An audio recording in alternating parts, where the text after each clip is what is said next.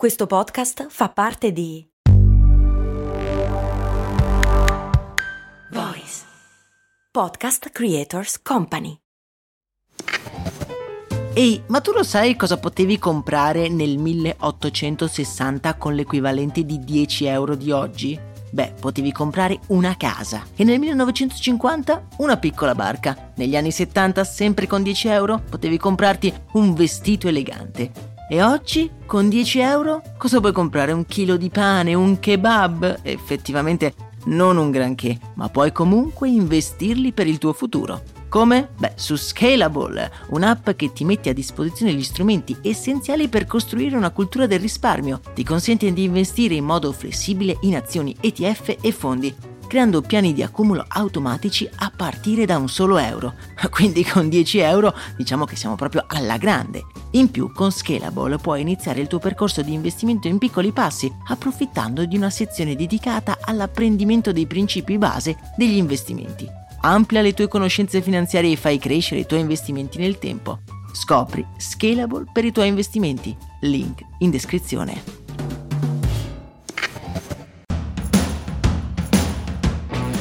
Benvenuti amici ed amiche in questo nuovo episodio. È il nostro appuntamento settimanale in cui andiamo ad indagare le pazze storie che si nascondono dietro le cose che abbiamo davanti agli occhi tutti i giorni. La storia del Goretex è legata a doppio filo con la storia di un altro materiale, con cui forse abbiamo un po' meno dimestichezza, ma che letteralmente è uno di quei materiali che hanno segnato di più la storia recente. Sto parlando del politetrafluoroetilene, o più semplicemente il Teflon.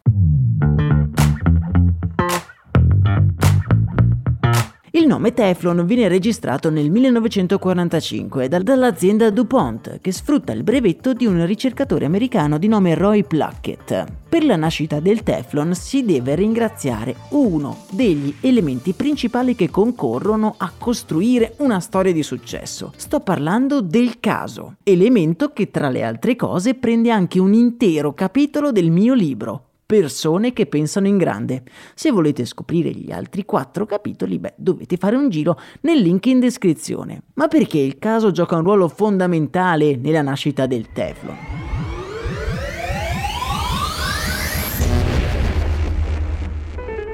Siamo nel 1938 e Roy Pluckett è impiegato nel suo laboratorio sta svolgendo degli esperimenti mirati alla creazione di un nuovo clorofluorocarburo da utilizzare in un refrigeratore. Una volta finito l'esperimento si accorge che sulle pareti della bombola che stava utilizzando si era formata una pellicola spessa e estremamente scivolosa, un materiale resistente all'acqua e a tutti i reagenti chimici che aveva in laboratorio. Le analisi chimiche confermano che si tratta di politetrafluoroetilene, un materiale che viene registrato con il nome commerciale di TEF Teflon e che aveva davanti a sé un futuro estremamente radioso. Il fatto di essere molto scivoloso e insolvibile con altri agenti chimici lo rendeva perfetto per creare rivestimenti resistenti. Venne utilizzato nelle pentole, nelle prime navicelle spaziali e anche come isolante nelle bombe atomiche. Le sue caratteristiche sono incredibili. Elimina ogni attrito, resiste all'acqua ed è ignifugo.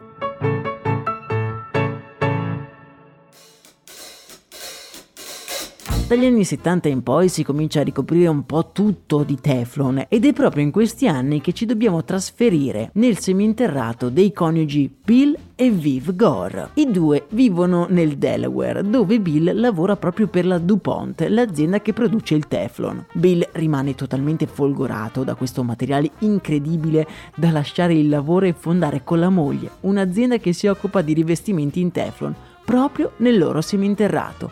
È appena nata la Gore-Tex.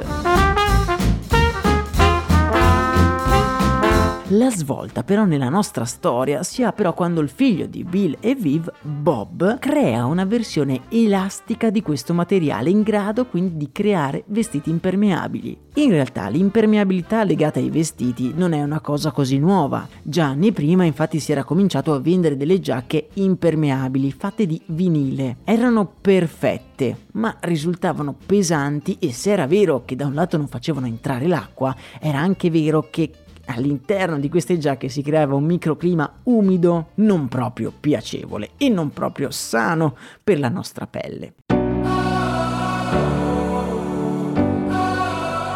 Il nuovo materiale di Bob Gore invece è perfetto, resistente all'acqua, leggero e soprattutto traspirante. La Gore-Tex conosce un enorme successo fin da subito, viene brevettato e tutti i più grandi produttori lo utilizzano per il proprio abbigliamento sportivo. Diventa in poco tempo sinonimo di impermeabilità e affidabilità. Gore-Tex prende molto sul serio anche oggi i suoi standard elevati, tanto da testare personalmente ogni articolo in vendita, anche se questo è stato disegnato e prodotto da un'azienda terza. Per farvi un esempio, se North Face e Patagonia creano una giacca in Gore-Tex, la Gore-Tex la prende, la testa nei suoi laboratori e solo dopo dà l'ok alla vendita. Ecco perché anche dopo che il brevetto è scaduto negli anni 90, Gore-Tex rimane il punto di riferimento in questo settore, seppur altre aziende hanno cominciato ad usare lo stesso materiale. Settore, amici miei, vi devo dire che però ha anche un piccolo lato scuro. Le giacche in Gore-Tex, per essere prodotte, hanno un impatto non da poco sull'ambiente, senza contare che essendo giacche che sono nate e ideate per resistere alle intemperie, beh, è molto difficile disfarsene. Il trend recente di utilizzare abbigliamento sportivo anche nella vita di tutti i giorni rende il problema ancora maggiore. Le giacche in Gore-Tex sono affidabili per situazioni estreme e quindi sono per così dire overperformanti per la vita cittadina e per il solo tragitto casa-ufficio fatto nella maggior parte dei casi in auto. Ci serve davvero una giacca pensata per resistere all'Himalaya, per andare a Pilates per lo più in auto? Forse no. È anche vero che più la giacca è resistente, più la possiamo usare prima di sostituirla, però è altresì vero che noi ne abbiamo una praticamente per ogni occasione. È difficile fare la scelta giusta, me ne rendo conto. E questo discorso mi ha fatto venire in mente una strategia del brand Colmar. Come abbiamo visto nella storia di brand relativa a questo marchio, che vi lascio in descrizione, Colmar ha deciso di creare una giacca sobria, elegante, che potesse essere adatta sia allo sci di alta quota, sia anche alle passeggiate in città. Così effettivamente si risolve un pochino il consumismo di avere mille giacche per mille scopi tutti più o meno simili un modo per fare sostenibilità in modo alternativo ma anche forse un pochino più efficace. Vi lascio il link dell'ascolto all'episodio di Storia di Brand relativo a Colmar in descrizione insieme anche al link per poter acquistare il libro Persone che pensano in grande in cui il caso, come vi dicevo, gioca un ruolo fondamentale. Ci sono tante storie per guardare un pochino con un po' più di serenità alle nostre imprese personali. A me non resta che ringraziarvi per l'ascolto, salutarvi, un abbraccio dal vostro Max Corona.